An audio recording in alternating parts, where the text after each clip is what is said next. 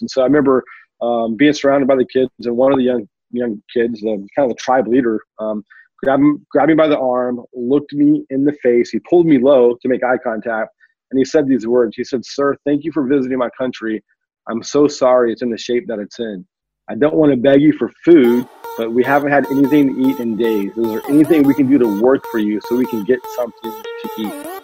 And I remember um, having no clue how to respond to this moment.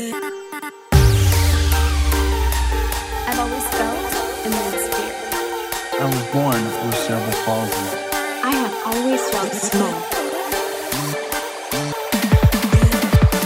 I was told not to take risks. I may be blind, but I teach people how to see. And I'm proud to be an individual.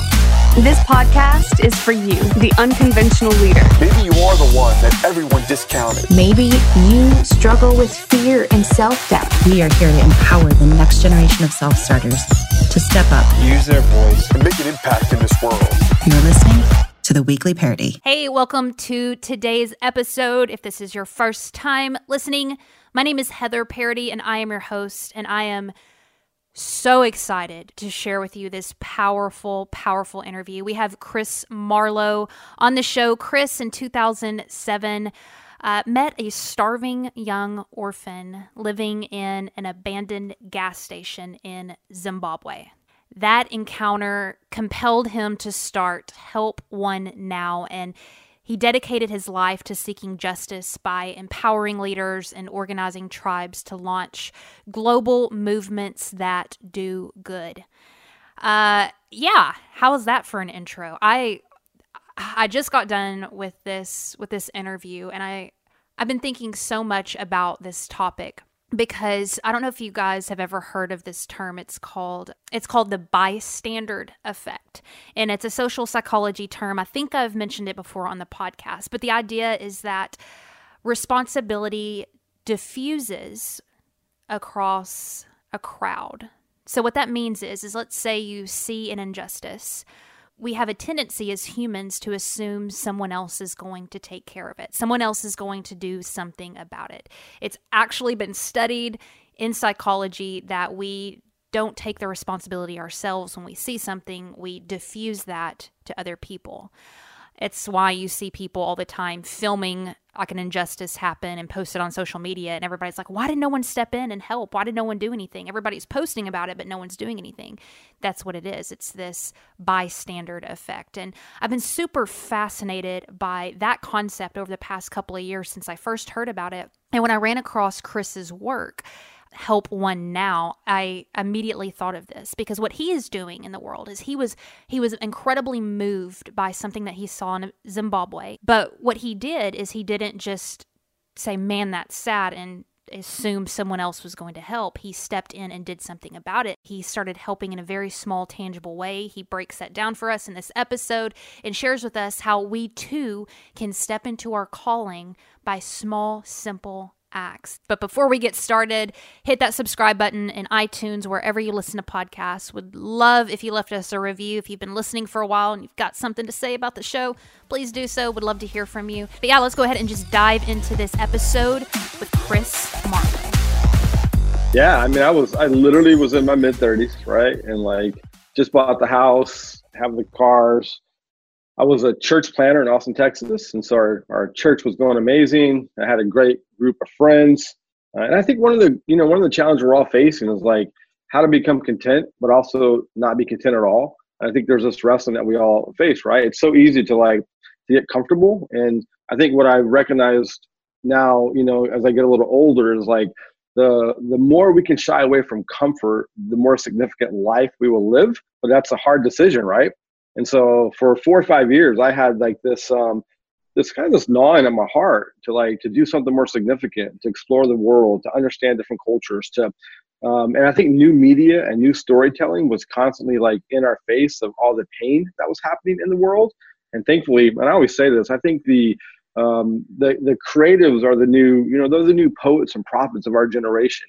And so they basically tell powerful stories, and they get folks like me at the time to pay attention. And I had all the different excuses. Um, I was, you know, father and a husband and running a church, and my wife owned a business, and uh, I, you know, but ultimately I had a friend who moved to Cape Town, South Africa, and for five years he invited me to come visit, and for five years I gave him um, probably one of the worst excuses we could give in our lifetime, and that's I'm too busy, because ultimately we're probably not as busy as we think we are, and what I realized at the moment is I was not prioritizing what it means to live a life of legacy and meaning. I was prioritizing what it meant to live a life of kind of the whirlwind of the day to day chaos um, that was happening. And so, after five years of saying no, my friend obviously was very persistent, and we did. We went down to Cape Town and spent you know five days in in Cape Town, and then kind of the aha light bulb moment for me was taking about a 40 hour trip from Cape Town into Zimbabwe.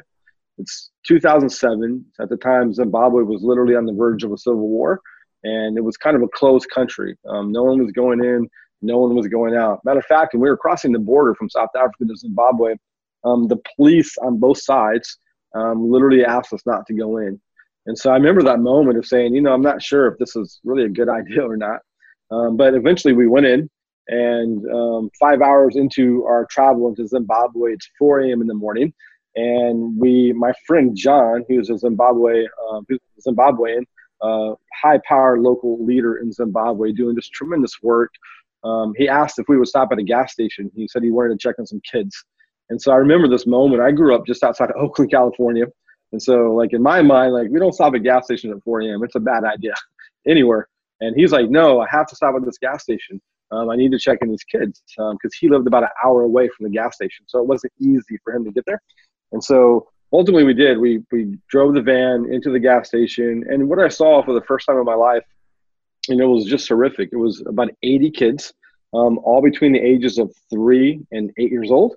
And at the time, my daughters were five and seven, and these kids were literally sleeping on the gas station. And I realized these were orphans who um, every night they would come um, and gather together and live at this gas station. And during the day, they would scatter and try to figure out a way to live and survive.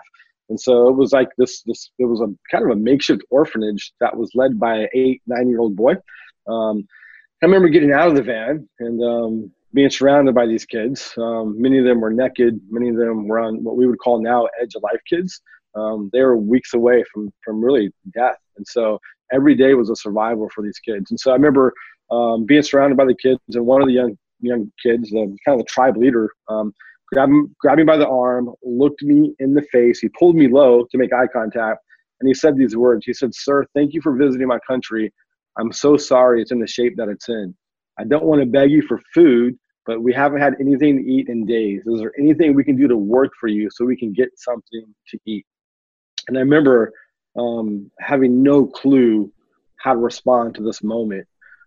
But yet, what I've learned about the moment is we will live the most significant and meaningful lives if we're willing to allow ourselves to have these hard moments where we don't know how to respond, but it shakes up our life. And so I always tell people, I feel like at that point, I feel like God dropped me in the middle of hell, slapped me in the face, and said, Wake up. These people are in need, and you have a way to help them. And so that moment, I told that young child no, and we got back in the van and we drove off. Um, but that was a, a life changing moment for me, and that kind of started the movement of doing good as simple. Can you talk to me about you're in Texas and you're doing good work? Yep, and yep. there was still something kind of tugging at you. I think I hear that so much. And honestly, I've felt that way too. And I've said it to myself where it's really easy to Yep. look at good work. It's not bad. You're not doing anything wrong. You're like, oh, I'm doing good here. And there is still something else pulling at you, but that there's Yeah. more, there's more, there's more. And it's easy to justify, well, hey, I'm planning churches in Texas and I'm Mm, influencing people here. How did Yep. you, I guess, transition from, yes, I am doing good work, but there's something else calling me? Yeah, and I think, you know, I think here's what's really, really tricky about that question. I'm not running a nonprofit is no more significant than sitting on a cubicle every day. Right. And so this is, I think, the wrestling that we get in. It's really an individual journey and kind of what, you know, whether if you have a faith-based approach, what they're a calling, if you have, you know, if you, you know, if you're coming at it for more of a legacy, like I want to live a meaningful life. But ultimately we all have this one thing it's a gift that we can give back to the world. It could be a gift of entrepreneurship, a gift of writing, creativity. It could be a gift of, you know, being a community builder. We all have a gift Um, and finding that gift is really a lifelong journey. And for me, the church plant wasn't the end of my final gift that I could give to the world. And so it was a significant thing and it was meaningful and it was powerful and I loved it. I was completely fulfilled. Um, but for my personal journey, there was one more step that I needed to take to really lean into my like calling in life. And so I think all of us were just trying to figure out that journey. Uh, and you know, in your 20s, you think in your 30s, I'll know it. But really, it's in your 30s that you figure it out. You figure out, like, okay, I got like another 15 or 20 or 25 years of youthful living, hopefully with no health issues or, or tragedies. And you start leaning into, um, you know, what that final calling is on your life. And so for those listening, like, do not think you have to start a nonprofit or move to Africa um, what you have to figure out is like what is the biggest way you can make a difference in the world based on your gifts talents passions and resources right so we kind of entered the conversation talking about how we have this brokenness around some subject or a people group or something and we feel almost paralyzed and overwhelmed with how do we even start this so when you when you came back home and you had that little yeah. boy's image in your head and this is such a yeah. huge huge thing to tackle. What were some of the tactical first steps that you took? That's fascinating. Um, it's 2007 and going basically into 2008. And of course, if you remember those times, um, like literally the economy was falling apart. Like just, you know, you know, from it was, it was amazing one second, like literally like the next month, the world's like falling apart. First massive global economic meltdown we've had in in a long time from like a global scale. So I remember, um, first of all, just thinking like, I do not like. There's just no way that I can start a nonprofit at this time. I think the question we begin, you know, we begin to as we lean into our final calling in life or the most important work that we can do. There will always be uh, an obstacle or a resistance that would try to force you from not going into the most important work you can do. And um, for me, that that resistance was I'm going to fail, and I didn't want to fail. I'm you know I'm in my mid 30s. I have kids. I have house. I have responsibilities. And but what became greater wasn't me failing in my own life. It was me failing that kid and those and what he represented. You know, 150 million orphans who really need folks to step up and um, walk with them and help them find their hope and their future and their calling. And so for me, I had here, and here's where I realized um, the moment I was beginning to think there's no way I can make a difference in the orphan crisis. And then uh, a good friend of mine said, Well, you don't have to make a difference in the orphan crisis globally. There's just these 32 kids in Zimbabwe that you spent five days with. What if we just made a difference in those 32 kids' life? And that was an aha moment. I was like, oh my gosh, I could do that. Like I know with my influence and my the infrastructure and our friend groups, like I can make a huge difference for those 32 kids. And the first thing I did was I sat down with a good friend of mine. Her name is Jen Hatmaker. She was um, she had she was a writer and an author and, and her in, in Austin, and she was building a, a pretty unique following. Um, the first thing I said was like, "Hey Jen, do you think you can help me care for these 32 kids and get your community involved?" And we both she said yes. And so I had a team of people that was ready to jump in, and uh, we just began to take one small step to help 32 kids. And now 10 years later, we'll celebrate our 10 year anniversary, and we're helping about 50,000 people a day throughout the world. And so you can't help 50,000 until you figure out a way to help the 32. And so by starting small, I realized it began to empower me to not feel paralyzed by the the bigness, if you will, for lack of a better word, of the problem and focus on these 32 kids. So whatever you're trying to accomplish in life, start small and just keep moving forward. Yeah. So what I heard you say was you really identified the resources you already had in your hand, like your network, and yep. was just faithful with that. Yeah, and here's the thing: sometimes you have to be innovative um, in the most creative ways, right? So the economy is falling apart. We, I needed to figure out how to care for these 32 kids because they were on the edge of life kids. They, they didn't have, uh, you know, they didn't have a long time. They needed quick resources. And so one of the things I realized is um, what did I already possess that can make a difference? So that could give me time to figure out the long term solutions. And so in my house, we recognize, you know what? We have a lot of extra stuff. Um, what if we just started? What if we just did a garage sale? And so we did a garage sale, big garage sale. I had four or five friends participate. We raised a couple thousand dollars. And what that did were, was these kids who were live. They had when I left Zimbabwe, these kids had three weeks worth of food. and that was it. And they had no clue what they were going to do after three weeks. Um, when I did that garage sale party, they had six months worth of food. So I knew the kids were going to live. They had housing. They had plenty of love and care from the community. So that gave me the window that I needed. We took that simple sample and built a prototype in the beginning days because economics were kind of falling apart. And we called it Garage Sale for Orphans. And so through Jen's um, influence, we just began to promote, hey, y'all, what if we all just do garage sale parties? Um, and we just donated the proceeds. And we, we raised almost a million dollars the first five years, just literally through everyday normal people saying, you know what, I'll give up a weekend. I'll get my family involved. I'll get my small group involved. I'll get, you know, I'll get, you know, my friends involved and we'll throw garage sales for orphans around the world and we'll donate the proceeds. And that like built, that literally, helped, that rescued 60 kids from trafficking. That um, put water wells all over the world. That helped thousands of kids go to school. That helped hundreds of thousands of kids actually eat in the beginning days. Um, and so when you look back at that, it was just a simple way for us. It gave me enough time to figure out how to build a powerful organization that would last beyond my lifetime. But I needed that that beginning. Uh, I needed that like beginning stages to help me have the time to think through the big picture. So at that point, were you know when you when you first had those 32 kids kind of before you raised the million when you were just saying okay i'm going to start one yard sale at that point did you envision starting this nonprofit and what it would become today or did it just kind of naturally happen what was your plan then yeah when i got on the plane coming back from meeting the kid and spending time with those 32 other kids in zimbabwe i knew i couldn't voice it this way but i knew there would be a vocational shift and I knew for me, this was like, oh man, I have been training my whole life for this moment. Um, and it all made sense to me. Like I was a church, I wasn't really a great pastor, and I spent a lot of time in business. And I was, and the nonprofit space is like the perfect world for like those two worlds to collide. Um, and I needed that. I'm really, I think, more like a business person than a pastor, to be quite frank. And so for me, it was like, okay, you know, the 15 years of training and education and experience um, and oftentimes we want to be great so quickly, especially in our world of social media where you can act like you're amazing at everything, but really you're not. And so I realized then that it just takes time and experience to really find, you know, what, you know, for lack of better, your final like calling, the most important gift you're going to give to the world. And so, but I, what I did was I took a year off, not off, I took a year to do a research program. I traveled I spent time with significant leaders doing really amazing nonprofit work. And I just began to ask, the, I didn't want to go too quickly and let the emotions make a decision. I wanted to step away from the emotions and make sure this was a legitimate vocational shift.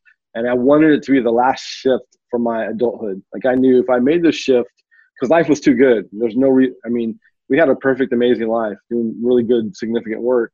Um, but yeah, so that was a moment I just took time to make sure I was making the right decision. I had plenty of you know and, and here's the thing if you're going to do anything great you're going to need a coach and you're going to need a great community of people to help guide you and if you don't have that you're probably not going to achieve your, your you know success at the highest of levels yeah i'm glad you mentioned the the emotion part to it because i feel like emotion is is so important obviously we were created with emotion and it, it guides us in some way but but two when that emotion kind of dissolves and things aren't going well and you're frustrated yeah. and nobody's paying attention and no matter how yeah. hard you try you don't feel like that traction whether you're working in a nonprofit or business or whatever it is we all feel yeah. that can you kind of help us through that because you've been faithful with this for 10 years and I, I know now what what it is but i'm sure there were several years where it was difficult. It was really difficult, especially I'm sure working with a volunteer base, people who get the mission high and then they come back and it's just kind of the motivation.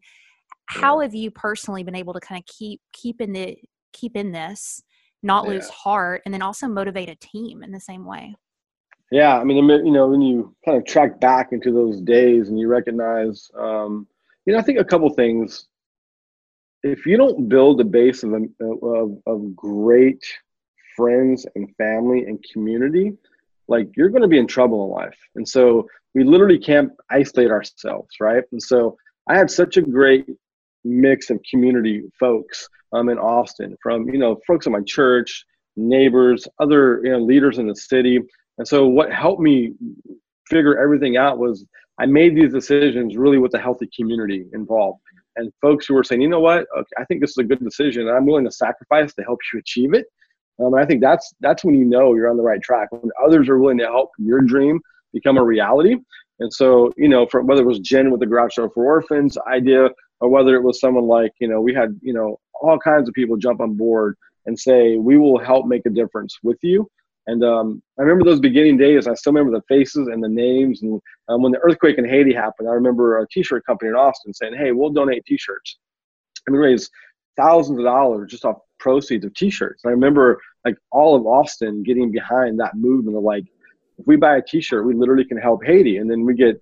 So I think the most important thing we can do is realize emotions is um, helps kickstart a lot of our dreams but really, what helps prove if this is a true calling in your life is are you willing to do the hard work day in and day out?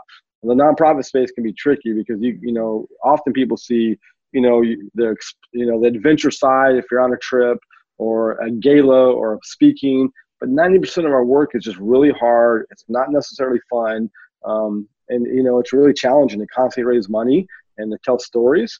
And Yeah. um, and so I think any calling you're going to be excited about the hard work just as much as you're going to be excited about you know some of the work that you know you kind of wake up for um, i remember even writing the book like it's one thing to like release a book it's another thing to like spend two years writing and editing a book and so Mhm.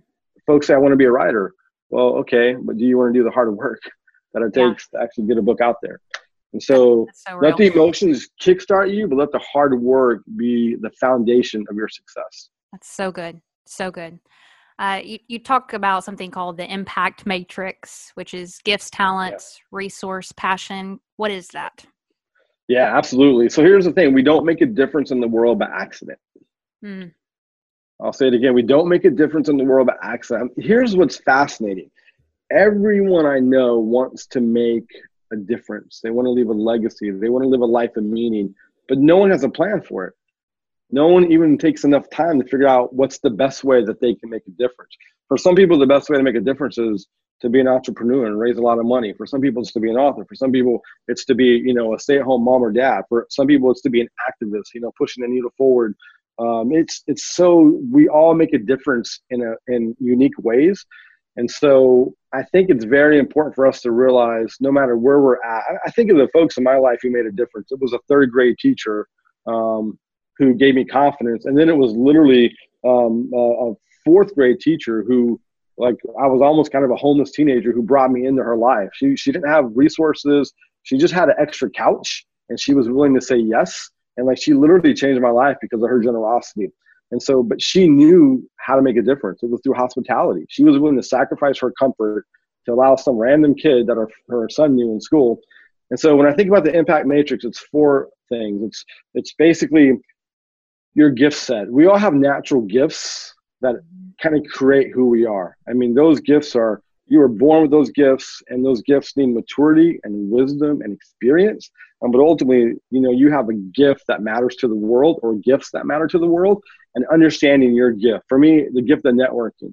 I can network and build a huge community of people. And I know no matter what I'm doing in life, whether it's business or nonprofit or whatever, I can create a great network. It's just naturally always been what I did. So um, it's not even like, you know, in the faith based, it's not even the spiritual gifts all the time. It's just this natural way, um, you know, that you're gifted talent is different talent is something you earn you learn it you know you don't we're not no one's born to like play the guitar right like if you want to pick up a, a, the guitar you actually got to like practice or if you're an artist my youngest daughter is an artist she wasn't born an artist but she just began to create work and practice at it and then she realized this was something that matters. And so talent is typically something you earn. Um, passion is the thing that keeps you up at night. And this is why a wide table is so important. We all have different passions and those passions matter. For me it was justice um, and orphan care and like now it's to empower families around the world. That's kind of the mission of Help One Now. For others it could be writing or it could be you know it, it could be all sorts of other things that we're passionate about. And so um, you don't necessarily have to follow your passion that could be a bad thing because oftentimes you know some people can never find the passion and because they're following the wrong things and so but i would say this you have to be passionate about your life to really achieve the highest level of success. And the fourth one are resources. And you know, many folks who help drive the mission of Help One Now, or they have tremendous resources. They have networks of people. They have, um, you know, funds that they can use. They have, um, you know, knowledge and wisdom through education that they can give. So I think all the problems we solve, for most of the problems we solve, it's not someone just writing a check. It could be someone helping to solve other problems, like you know how to deal with you know government issues in Peru, like we're dealing with now. Well, that was a good lawyer friend of mine who stepped up and said, "Oh, I know how to deal with that. Here, here's four things you can do to actually open the village." That's because he used basically, you know, his talent as a lawyer and his passion as a lawyer, but also his resources as a lawyer um, that he had access to. And so, the impact. So here's what I would say: as we have a financial plan, sometimes we have even um, you know a vocational plan. Um, we have a fitness plan, but we also need to have an impact plan or a doing good plan. Like how are you going to make a difference in the world? And it has to be thought through, and it has to be intentionality behind it. And if we're willing to do that, then we'll build that into our like lifestyle and our ecosystem of what it means. You know, as we have however many days on Earth we have, and you're seeing people that are really intentional with asking that question and they start making a huge difference, whether it's locally or globally or both. And so that's what we're encouraging people. Like you do not accidentally make a difference in the world. To make a true difference, you have to have intentionality and you have to be willing to get up every day and work the plan um, so the plan can have fruit and you know can make an impact. So good, Chris. So good. Before our last, and here's question. some practical, real quick. I'll, here's a practical. If you want to make a difference in your 20s, one of the worst things you can do is to get in debt, right? And so a lot of people aren't making a difference in the world because all they're doing in their 30s and 40s is trying to get out of debt because they messed it up in their 20s, right? They got in credit card debt. They were consumeristic, and so they they purchased, they purchased, they purchased, and in their 30s, all they're doing is you know they're working a job and then a second job. And here's what we hear all the time: I wish I had enough money to sponsor a kid or to take a trip or to do this thing, but they're in debt, and so that's why having a plan is important, right? Like oftentimes when we recognize if we make the right decisions, we will make a huge impact in the world.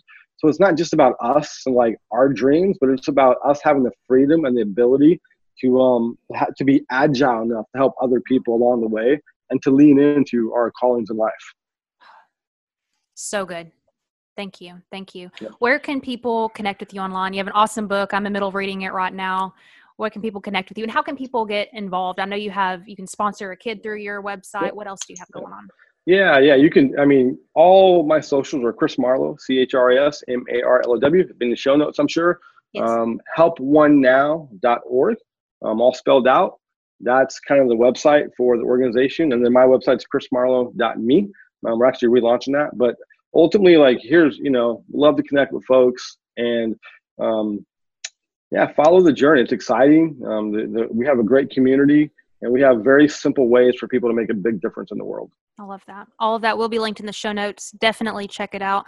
My last question, Chris, our intention with this show is to raise up this next generation of what we call unconventional leaders. So people who are stepping outside of the box, going against the grain, doing the calling on their heart. But I wanted to ask you specifically about that word because we've mentioned it several times in this show. I throw it around sometimes on the podcast, but what does that mean to you personally when you hear the word calling, a calling Yeah. on someone's life? What does that mean? I think the question every human has to ask in their context that they live in is how do I live the best life possible? And when you answer that question, it doesn't really matter the ups and downs of, of life when you know you're living the best life possible. And so, and the best life possible isn't necessarily, like an individualistic, my dreams, but the best life possible is, you know, when it's all said and done, and when, you know, we're in the final days of our life, what are we going to look back at and regret? And if you can figure out regret now and you can stay in front of regret, then you'll then you don't have to have those regrets. You can actually stay in the other side of regret to live a life of meaning and purpose and intentionality and fulfillment. And so I think Help One Now globally, we're literally invisible around the world. We have these seven brilliant leaders. They're African, South Americans, you know, Haitian and Dominicans. And um, I learned they're all unconventional leaders doing the most spectacular, amazing work possible. And I realized when we begin to ask deeper questions of why did we always do it this way? And so when we started Help One Now, people said, there's no way you can empower local leaders and be invisible. No one does that. But it's like, well, I'm meeting brilliant, thoughtful leaders all over the world who are smarter than me and who live in that context. Why can't we not do that? And so, one of before I started the org, I had a CEO, one of the most significant nonprofits in the world, tell me this. He said, "You should start a nonprofit if you're willing to break all the rules." And so that's how we launched Help One Now. And because he had the, he was brave enough to give me good advice, and I was brave enough to take that advice, run with it. We created something unique and different, not better, but it's unique and different. And it's because we um, we listen to unconventional wisdom. Thank you for listening to this week's episode. If you have not subscribed yet, please head over to iTunes or wherever you listen to podcasts and hit that subscribe button. And also, if you have a second, leave us a review. Lastly, we have a private Facebook group if you are looking for a tribe of like minded leaders who are unconventional in their approach but dedicated to making an impact. Head over to Facebook and type in unconventional leaders, and we will be sure to add you. You guys have a great week.